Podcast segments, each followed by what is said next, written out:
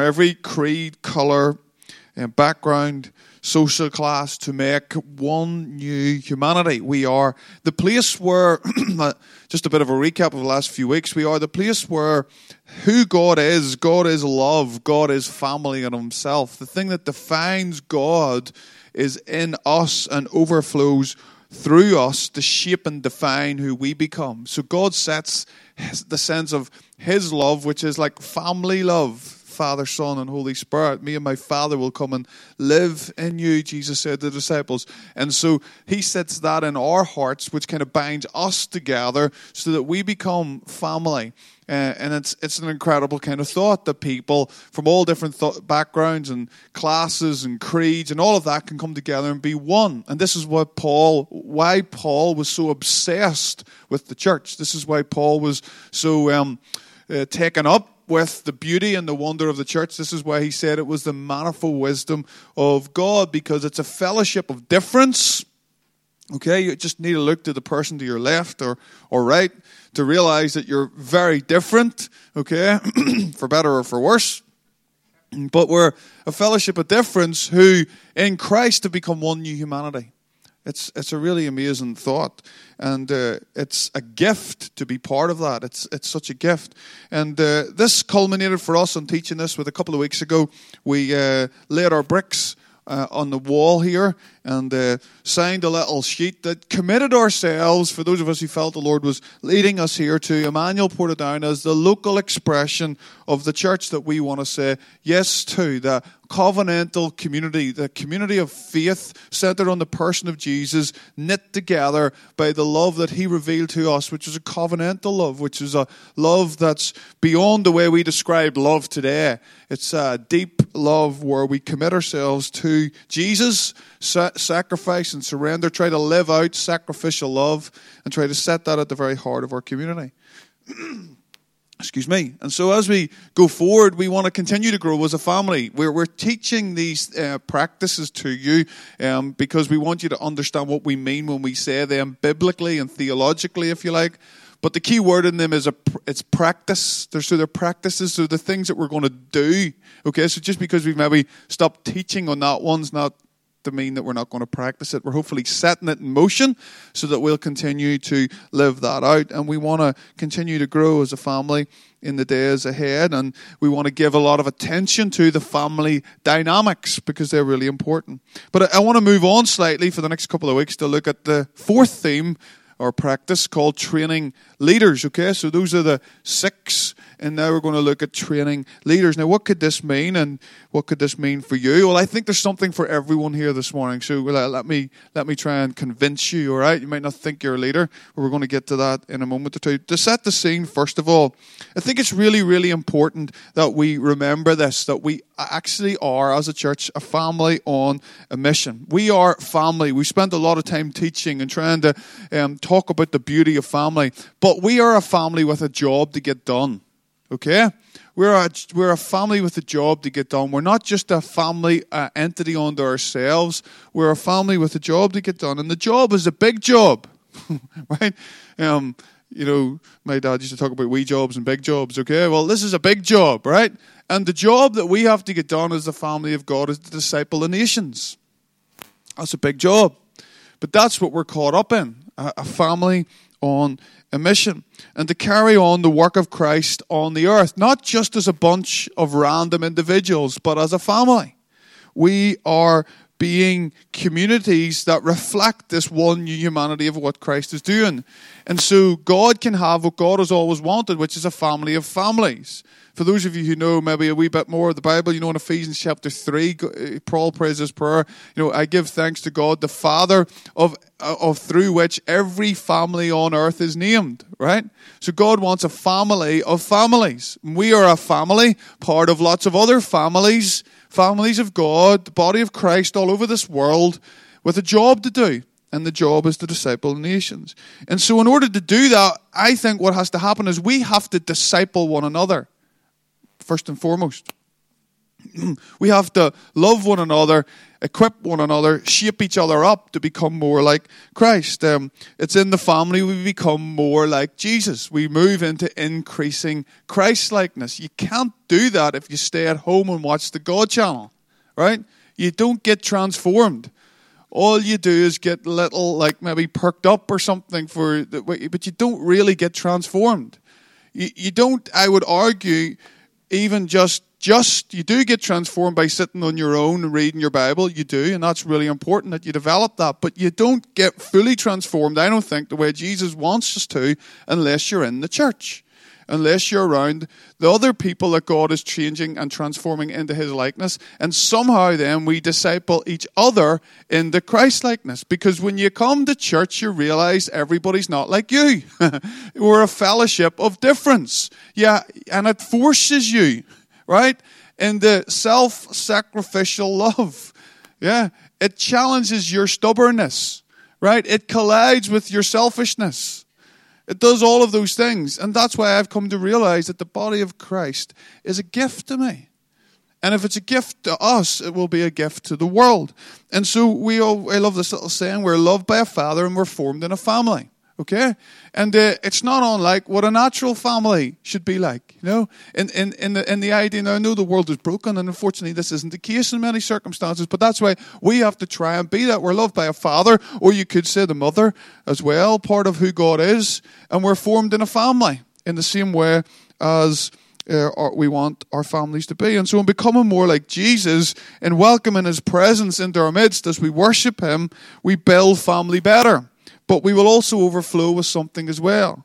We will become a blessing, a healthy body, right? So as we welcome the presence of God into our midst and as we become more aware of his presence, we become a family. It's like if, if Paul uses a metaphor of a body, doesn't it? So it's like almost like as we welcome Jesus into our midst, into the midst of his family, it's like the joints and the sinews and the muscles and all of those kind of things, they start to get better entwined and formed. We get we start to get healthier right? But we don't get healthy just to sit on a, on a pew, right? We get healthy to do some exercise, don't we? We get, and part of the way that you actually get healthy is not by all of those things being joined together, but by them working out, not by punching people, but, but by, by working, by working out, by working the body. And so we um, want to be a body that, um, that is healthy in, in, in how it interacts with one another, but we know it's only going to be healthy when it actually moves. Yeah?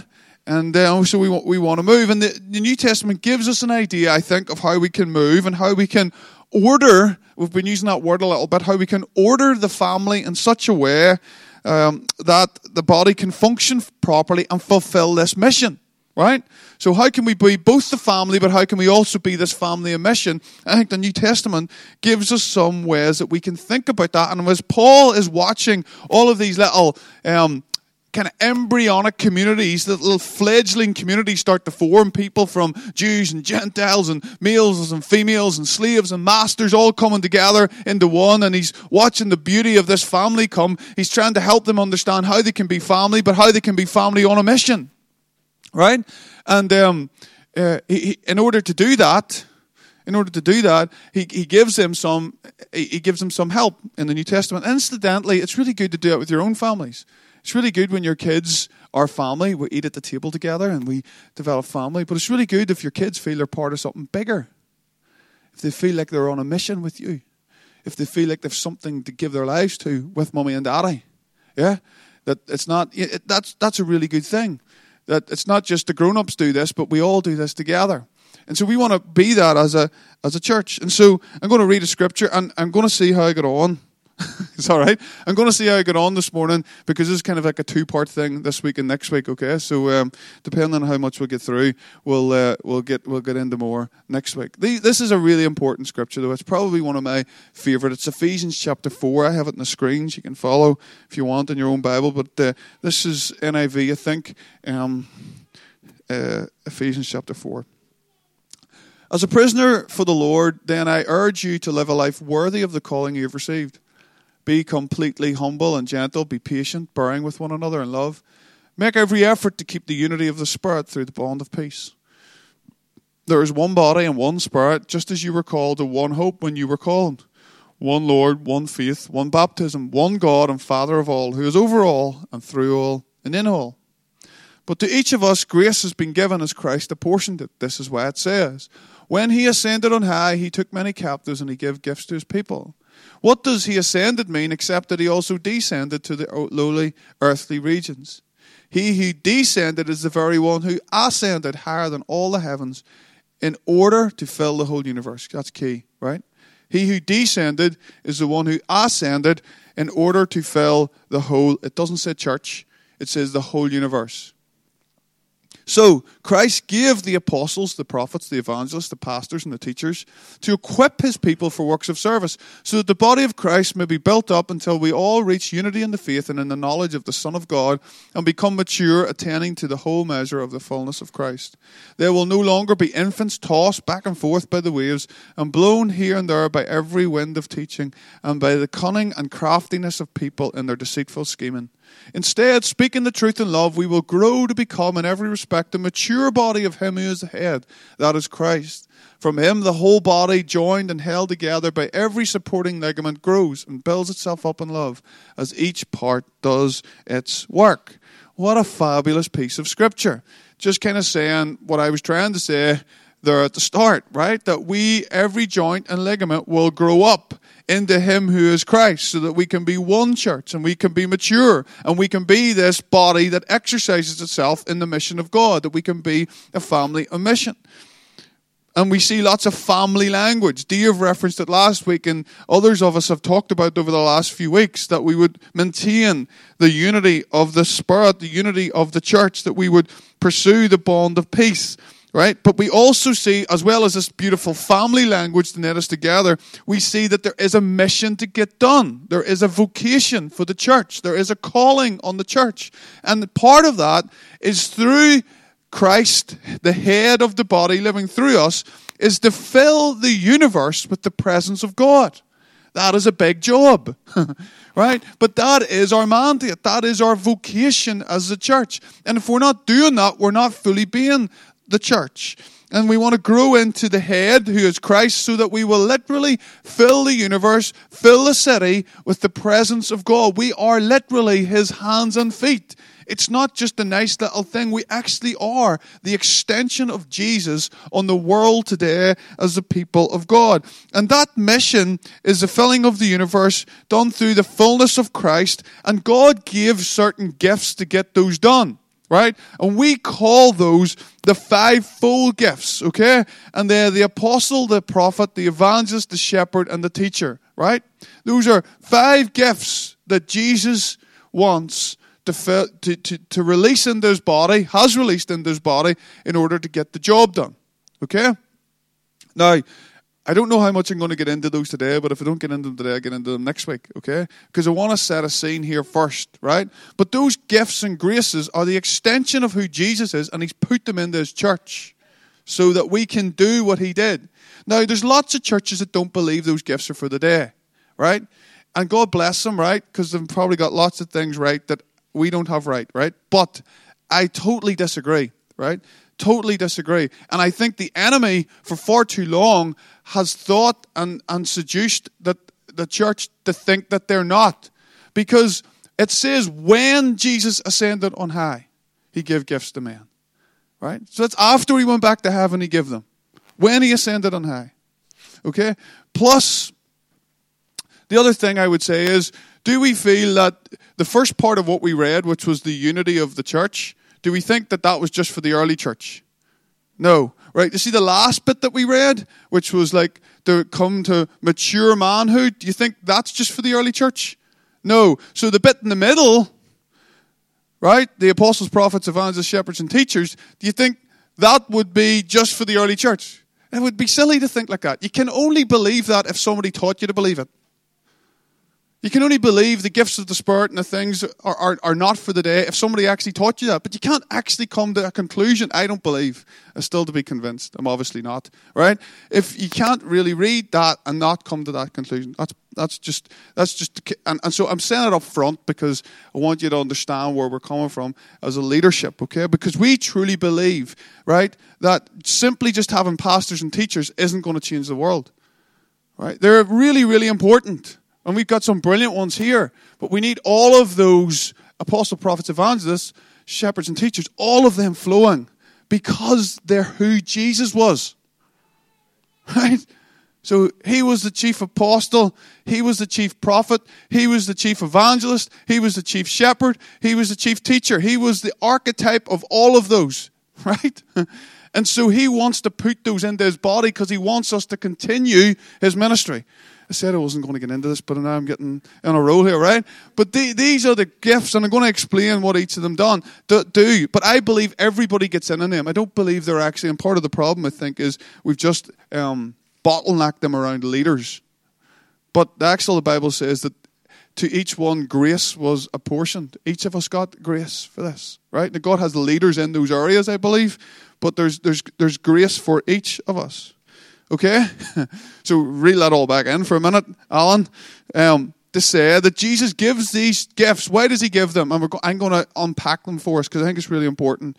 Because I really want it to become language that we're familiar with in church. Okay, I don't want it to be one of those kind of closet texts that everybody thinks is a bit controversial or something. I want it to be right into the heart of who we are, so that we can flow. I think in the way that Jesus wants us to as the body of Christ. Okay, but I'm going to get into them over. I keep saying that anyway. Right. The reason that we got them that Jesus gave them is this. This is the whole reason. To equip his people for works of service so that the body of Christ may be built up. Right? So these gifts and graces are given so the body would work well and would be built up so that we all reach unity in the faith and in the knowledge of the Son of God and we become mature, attaining to the whole measure of the fullness of Christ. That is why we have these gifts and graces, so that we can become a healthy body, mature, doing the stuff that Jesus did, making him known in the world today. And so it's not for the superheroes, right? These gifts are given for the ordinary, everyday, I don't like to use the word ordinary, but I'm just trying to make a point. The ordinary, everyday, vanilla Christians, right? These gifts are given so that we can all make Jesus known wherever we are. It's ultimately to help people submit themselves to the lordship of Jesus Christ, to be empowered by his presence in order to fulfill their unique role in the Great Commission. That's what I think discipleship is this is my working definition of what I think it is to disciple one another. To help people submit their lives increasingly to the Lordship of Jesus. So we're continually in a place of surrender, of dying daily, so that the empowering presence of Jesus can fill us and that each of us, every single one of us, can fulfill our unique role in fulfilling the Great Commission. Right? So when I'm talking about and coming all back, what, what has this got to do with training leaders? Okay, when I talk about leaders, right, i am going to get into more specifically leaders in the church later and probably more next week. But I want to start here because I want to start in a very general, overall sense that in a sense each and every one of us are leading, right? Wherever you have influence, you have leadership right? So whether you're uh, an, an, employer, whether you're a mother or father, whether you're a sibling, whether you're whatever, wherever you find yourself, you have influence. And in that regard, you, we could argue that you have leadership because leadership, I think, is a field of influence, wherever you are influencing people. And so, as a follower of Jesus, we want that influence we have or that leadership to be the fragrance of Christ, the fragrance of heaven, don't we? We want wherever we are exerting our influence, whether that be at home or in work or wherever it is, we want it to carry something of the atmosphere of heaven to affect change and to bring healing and encourage growth and to see people flourish in their destinies. And so, my desire, and I know our desire, speaking on behalf of the leadership, is that this church is a place where everybody flourishes wherever God has called you to live your life every day. Like, flourish Like, not just do this dualistic thing which we've done, which is we'll go to church on Sunday and then that'll be great. That'll be a bit of a pick me up and then I'll go and do this other thing. But the vision and values that you come to know on a Sunday have nothing really to do with what you do on a Monday. And the devil's having a laugh because that's not the way it was supposed to be. We're all supposed to be empowered by the presence of Jesus to fulfill the calling that He has in our lives, to fulfill the Great Commission wherever we find ourselves. So everyone's a missionary. Everyone's a missionary. Every single person in Jesus is a missionary. Some get paid for it. Some have to raise their own support for it. But this whole stuff about full time ministry and non full time ministry, that, that's, a, that's a divide we have created. It's not in the Bible, really. And so, what we want to long to see when I talk about leadership, first and foremost, don't discount yourself because wherever you have influence, you have leadership. And my question to you and my question to us for one another is what is that influence like? How is that influence um, representing heaven? And so my longing is that the church, this community of faith, this family that God is creating, becomes a place of instruction and shaping up and equipping and calling out destiny in one another and speaking the truth in love with one another and helping each other know our blind spots so that we can become more self-aware of how we can develop and grow into the people that God has called us to be with increasing leadership and increasing um, increasing leadership and increasing influence. So it doesn't mean, and this is what a lot of churches do, and at times I've probably fallen into this category as well. What we're not saying is, will you come to church on Sunday and fulfill my vision? Because I think this would be a great idea. And if you could all just get on board, that would be brilliant. So come and serve and do all you do because if we do this, because God given this to me, then if you all do this, then this would be great. And unfortunately, that's the way many churches are presenting vision and calling people to be involved. But we're trying to say, no, no, no.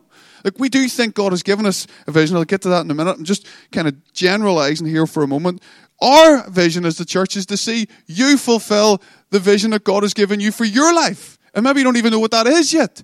But God has called you for a unique role to fulfill the Great Commission in business and in art and in education and in maybe political circles and in community associations and as mums and dads and as brothers. He's called you to fulfill your unique role. And so our desire is that when we talk about training leaders, at a base level, we're saying everybody's got influence, everybody's got leadership.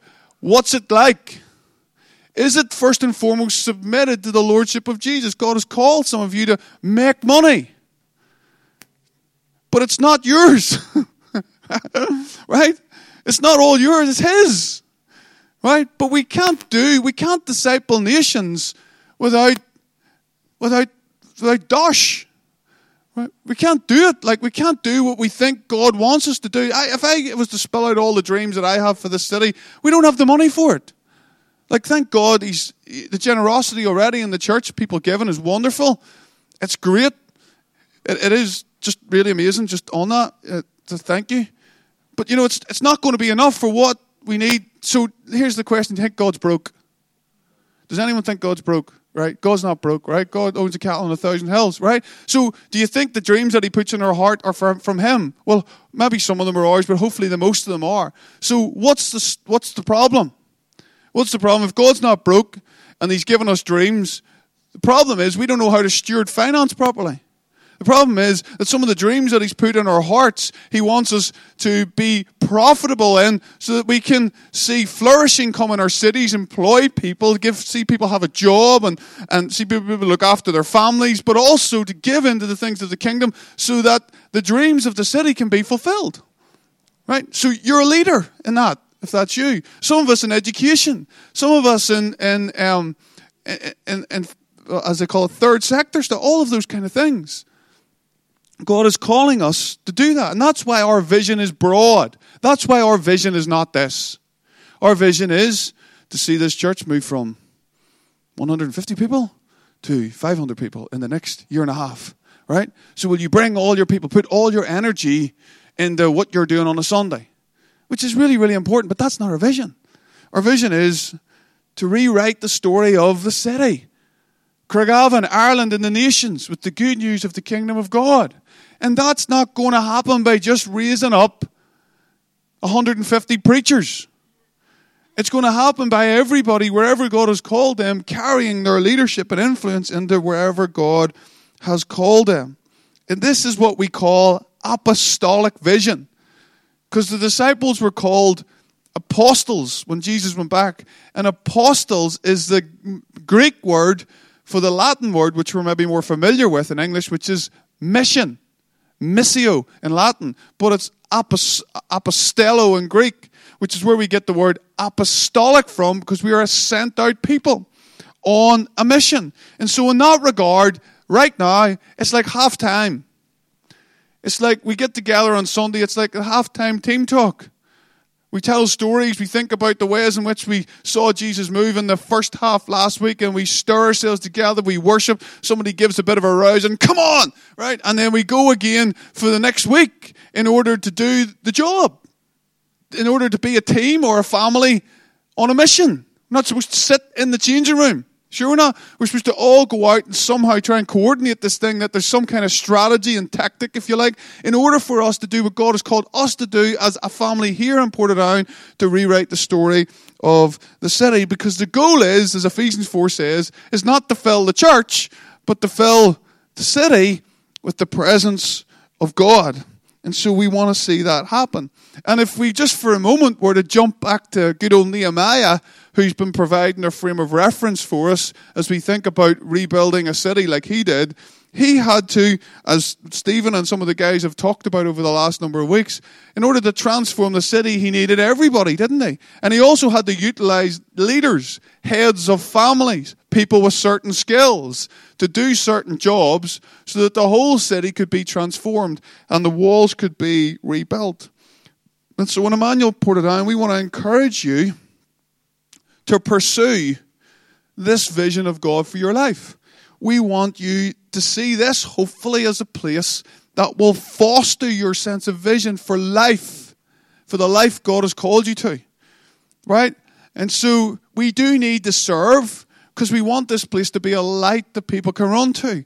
And so we, we, we want, if, but if everybody serves, we can do this. And, every, and people are serving, which is brilliant. But we also don't want to make you all busy doing stuff in here because we want you doing it out there, shaping the culture in which we live so that we can grow in influence. And so I, I, I want this to be a place. My, my longing before the Lord is that this would be a place, this church would be a place where we all grow, where we all develop, where we all uh, flourish into the people that God has called us to be. And here's the thing I am, I am stupid enough. Some people like think this is silly, but I, I think it's so biblical. I'm stupid enough to believe that that can happen in and through the local church. I'd actually go further to say I think you only fully fulfill the unique call that God has in your life in and through the local church, which is a big statement. And often it's not the case because, without sounding critical, the leadership isn't in place to allow that to happen, right? But if we can get the leadership of the church right, which we're humbly trying to submit our hearts to, then we can create a space where everybody gets to play and everybody fulfills the call of God in their life. But there's something about being rooted in the local church that helps us to fulfill this. This is uh, Psalm 92, which kind of makes the point. The righteous man will flourish like the palm tree, he will grow like a cedar in Lebanon. Here's planted in the house of the Lord, right? Planted in the house of the Lord, the church, they will flourish in the courts of our God. Part of our flourishing is to do with being planted. If you're just being blown around all over the place, visiting a wee church here and a wee church there and going to wee meetings, right? You never flourish, I don't believe. I, do, I mean, like, it's not bad but like until you like plant your feet somewhere and say, right, God, I'm committed to this for the long haul to try and become who you're calling me to become, then that's when we flourish. That's when we kind of build something. That's that that's the stuff of legacy gets tied up in because we're, our feet our, our feet Our feet are planted somewhere, right? And so I, I just really sense that, that what God's saying to us is when our hearts are aligned to that, to not the vision of just come to just come to church on Sunday and make sure you're doing what you have to do. But when our hearts are aligned to the bigger apostolic vision to rewrite the story of the city, Ireland, and the nations, to the bigger vision of discipling nations, then we can really become who God has called us to be. And that's what we want to see people growing. And I really believe and I really long for how this could happen through the local church. Here's what I, I, you don't have to and you shouldn't have to hang your brains up on the way in the church right? And you shouldn't have to hang up your creativity or your giftedness. Why do I believe, why, do, why would I be sort of so passionate, if that's the way to put it, about this being a place where the church can cause people to flourish? Well, well, let me put it like this. The church was conceived by the Spirit of God. Right? Now, further, or even if you want to go back to the start, the world was conceived by the Spirit of God. Creation itself, the Spirit hovering over that mess and void and darkness, and you're creating something of great beauty. And then, and then the, the church, which is a new creation, if you like, at Pentecost, the church is born and the church is conceived and so what we have is the spirit of Pentecost that conceived the church. That spirit, in case you didn't know, right? But that spirit is not boring and one dimensional. But that spirit is, is the God who created the beauty of the world. That spirit, the Holy Spirit, the Spirit of God, is ultimate in truth. And, and uh, everything he does is full of splendor and beauty and excellence and glory. This is the Spirit of God. Like we, we, think about the best moments when you've watched the horizon or you've sat on a mountaintop or something and you've just went, wow, the Spirit of God created that. Think of a person who's living fully alive in their destiny and you just go, wow, look at that person flourish. That's the Spirit of God. And so if the, the Spirit of God is the ultimate in wisdom and might and beauty and splendor and glory and creativity and all of those. And He is in us. And the place where He chooses to dwell is the church, the new temples, us. He comes. Then, well, why not? Should we not be the people of wisdom and beauty and glory and creativity? Why have we created this thing that all that stuff happens out there? And we'll do kind of things not really that well in here. And it'll all just be like kind of thrown together and we'll see what happens. And, you know, no, we think these things and we release the people that are part of it to become all that God has created them to be. This is what I think Paul was getting at when he said, To me, though I am the very least of all the saints, this grace was given to preach to the Gentiles the unsearchable riches of Christ and to bring to light for everyone what is the plan of the mystery hidden for ages in God who created all things. All He created them so that through the church, the manifold wisdom of God. I've heard it described that that word manifold wisdom is like a kaleidoscope of color. Do you know when you you know when you were in whatever it was physics would it have been? You had like the prism and it shows the light coming in and how the colors of the rainbow would have shot out of that. That's what Paul's probably getting at there. The manifold wisdom of God through the church would start to be revealed as people live out their destinies in God. And and so this is what I this is I'm saying all this because this is what I, we we long. Like the, I want to give my life, I'm not saying this in some kind of heroic kind of way. It's just we want to give our lives to see you becoming the person of influence in the sphere of society that God has called you to live your life. That's what we long for. That is the win for us. And if you do that under the lordship of Jesus, you'll disciple people. You'll lead people to Christ. You'll carry the fragrance of heaven. You'll push back darkness. You'll carry a sense of the presence of God. And we get glimpses of this, you know, in the Old Testament. There's a man called Joseph. Do you know what Pharaoh said about Joseph? Pharaoh, this is like the most important man, or not the most important, but the kind of most uh, powerful man, if you like, in the world's eyes back in the day. And he said this about Joseph Since God has shown you all this, there is none so discerning and wise as you are. You shall be over my house, and all my people shall order themselves as you command.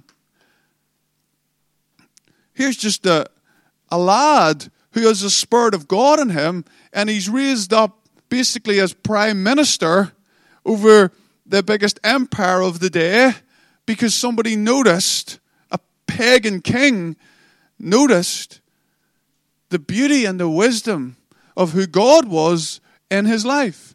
I could quote other examples. You have this guy called Bezalel who designed the, the tabernacle. Uh, if you think the Sistine Chapel is beautiful, you should have seen the tabernacle. Because this artist was inspired by the Spirit of God. You've got Solomon, the wisest man on all the earth, the wisest man that ever lived. He was a God-fearer. He loved God. And God gave him all that or so, so much of revelation of how heaven works, those proverbs that we read that help us think through life. Daniel, on whom there was a spirit of excellence.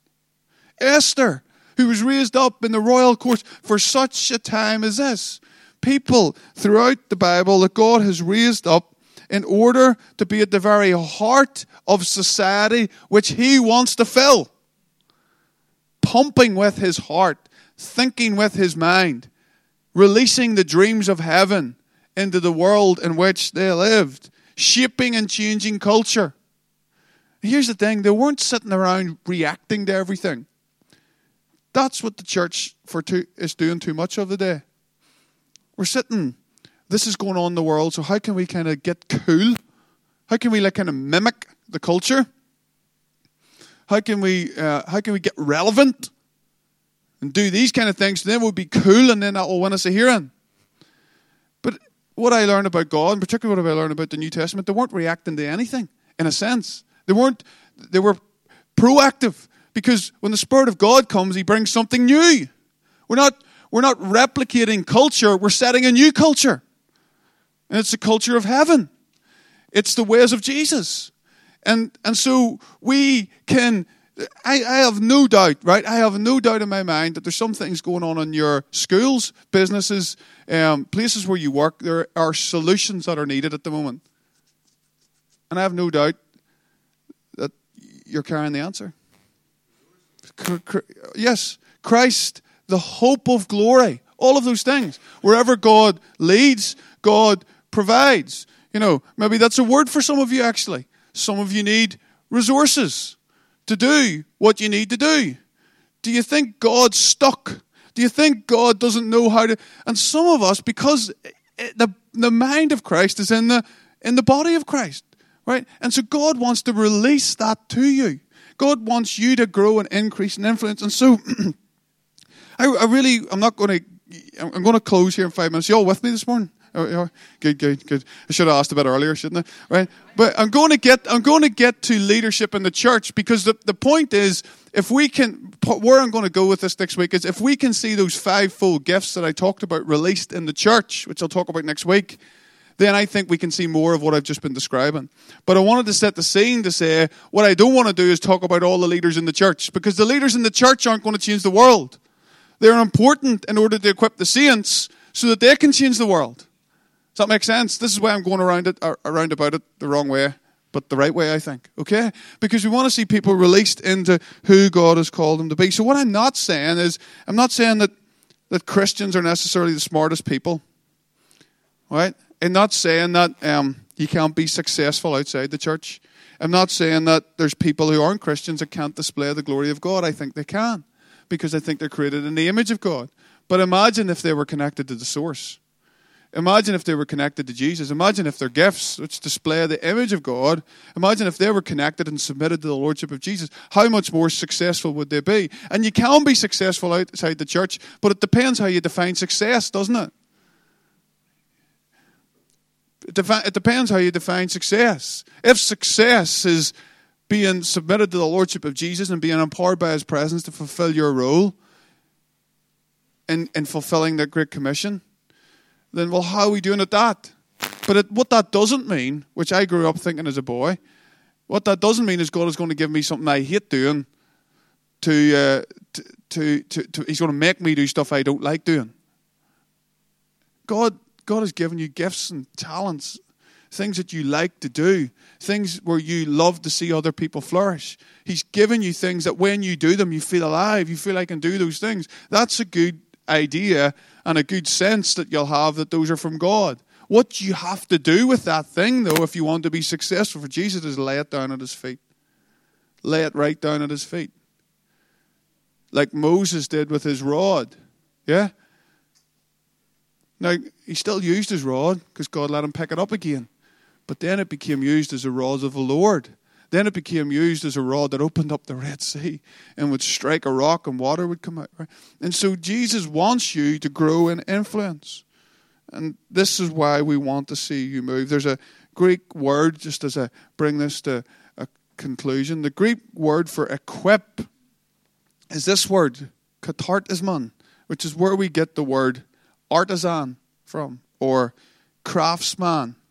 It's a bit of a difficult word to define, that's what it's kind of getting at. It's also used, interestingly, do you know when Jesus came to the disciples and said, Follow me, and it said they were mending their nets? Well, the word for mending there is this word as well. And so if you put those two things together, it's quite an interesting word. Equipping the saints means that we're going to like help see people mended. Right? It's beautiful here on a Friday morning. I've come over most um, most Friday mornings and brilliant commitment and uh, service from the volunteers, just doing a great job. And with these two big shutters open and people, you know, just people walking in, finding a place of just comfort and people praying for people and you know, and there's going to be more and we, we, we, we welcome them in, don't we, in the spirit and we're going to have to see people mended, loved, healed, made whole. But those nets are being mended for something, aren't they? Like if you just mended those nets and kept them in the boats, it would be a bit silly. But those nets are being mended so that they can be thrown out to catch more fish. And so we have to like see people mended, but then we have to see people shaped up. Right? And so this is what so I'm saying all this because I really long for this church to be a place, and we really long where, where we're going to equip one another, where we're going to speak the truth and love one another, where we're not just going to allow each other to like make decisions that look like success in the world's eyes but aren't success in the kingdom's eyes. Yeah, we want to equip one another because every single one of us were created to flourish, to become all that Jesus has called us to be. And as I said earlier, the mind of Christ is in the body of Christ. It's not just up here, right? It's down there. And so, as you speak into one another's lives, and in the days ahead, we want to find mechanisms, whether it be meeting in threes or meeting in homes or some of the programs that we've got like grow and ignite which we've done over. We want we're not doing those programs because it's just the thing that christians do. To go to a wee bible study. Right? It's more than that. We're doing that to, to equip one another shape each other up release one another call forth the destiny in one another to become all that jesus has called us to be. And as i finish i want to say this. For some reason in this little country of ours we have a bit of resistance to that we uh, why would I need to develop? Why do I why do I even need to develop? Like why why does somebody need to why does like the, the thought of somebody giving you feedback? You're like, what's that? Feedback? You know, what what what uh, what what have, what have they got to teach me? You know, the thought of even wanting to like develop, and sometimes what we do is we just dress it up as faithfulness. You know, okay, just do my wee bit every day. I just go to my work and do that, and then I come home, and that's that's me, that's what God's called me. That's, and you're kind of like, well, yeah, yes and no. Why would you not want to develop? Why would you not want to grow? Why would you not want to increase in capacity? Why would you not want your sphere of influence to enlarge, to increase? Why would you not want to become more when the God who created you in His image to be His workmanship his work of art, his poetry, why would you not want to become more of what God created you to become and is committed to you becoming that? And we want as a church to get behind that. And so I know what you're thinking. I know what you're thinking, Alan. That all sounds great, but this isn't my experience of church. And I understand that. And it wasn't always mine either. And I, uh, I'm frustrated about that too. And I'm saying it with all the humility in the world because we will not get everything perfect. Right? But what we are committed to is creating a wineskin, if you want to put it like that, a wineskin, a fluidity, an atmosphere, an environment in the church where everybody can be equipped. Everyone, every day, everywhere, to fulfill the Great Commission in the places that God has called them to fulfill it. And to be obedient to that, but to grow, to grow in influence. If this is if this is the new covenant era, that means we're moving from glory to glory. The old covenant, it faded away. We are a privileged people that you're born in this side of the testaments. That you're born in as a new because we are moving from glory to glory to glory to glory. We can have a theology of more. I know sometimes charismatics, particularly people from the vineyard, used to get, you know, uh, why do all these people say more, more, more all the time, right? Well, it's very biblical. We have a theology of more because God wants to always do more. but in Northern Ireland, we need to break small minded thinking. We need to break small minded thinking because, as, as, as, as kind of humble as we are, we're false with it sometimes. It's a false humility sometimes. Because once somebody really does succeed, once somebody does really well in their work, once God does really favor and prosper somebody, and part of that might be to get a new car, what's our initial response? Oh, so it's just supposed to be doing rightly. They're, they're doing rightly at their job. Boy, bully for them. It's not the way we think. And it's kind of like, well, why could you not rejoice? You know, why could you not just rejoice in maybe what God is doing there? Maybe God's blessing them. Maybe God's giving them more of the resource of heaven so that they can bless others, and He's letting them enjoying that blessing a wee bit too, which isn't necessarily a sin. Yeah?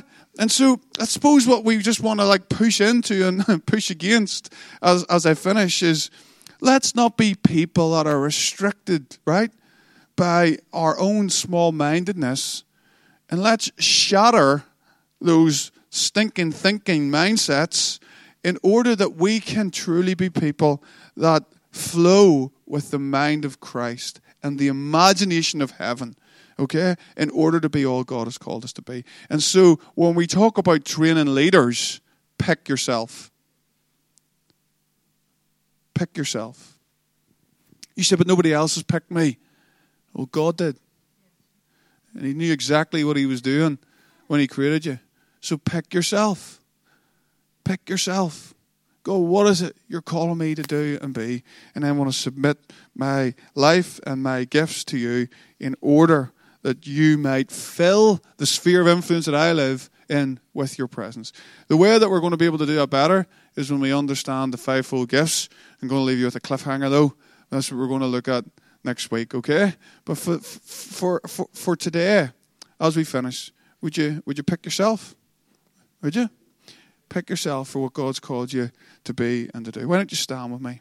Just in these moments as we pray, we're not going to sing or anything, we're just going to pray, and then we're going to get into Rain's buns and cakes and try and raise this young man a few quid to send him on his way to Barcelona.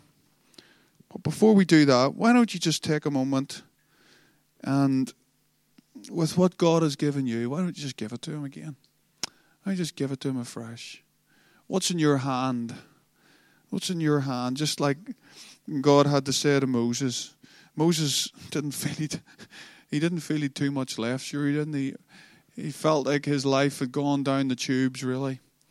But all he had was his was his staff which represented his income because he was a shepherd. It represented his identity because that's who he'd become. It represented his influence. And God just asked him to lay it down. So wherever you are, you know, if you just feel the Lord speaking to you, wherever He's called you to be, whatever He's called you to do, lay it down. Lay it down in your own way before Him. Maybe you want to even just posture your hands out by giving it to the Lord. Just, just give it to Jesus.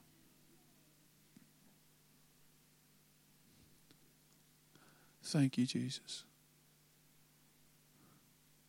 Thank you, Jesus. We welcome you, Holy Spirit. We welcome you here.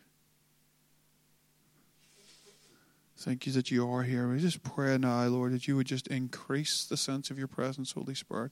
And even in these moments, as people just lay down before you, submit to your Lordship in their lives, submit their gifts and their talents before you, I just ask you, Holy Spirit, that you release the imagination and the dreams and the solutions of heaven.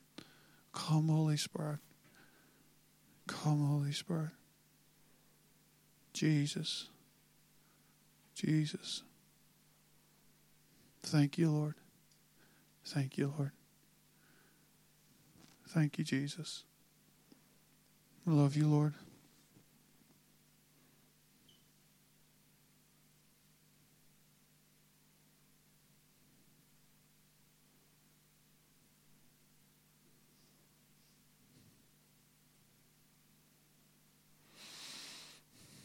Thank you, Jesus.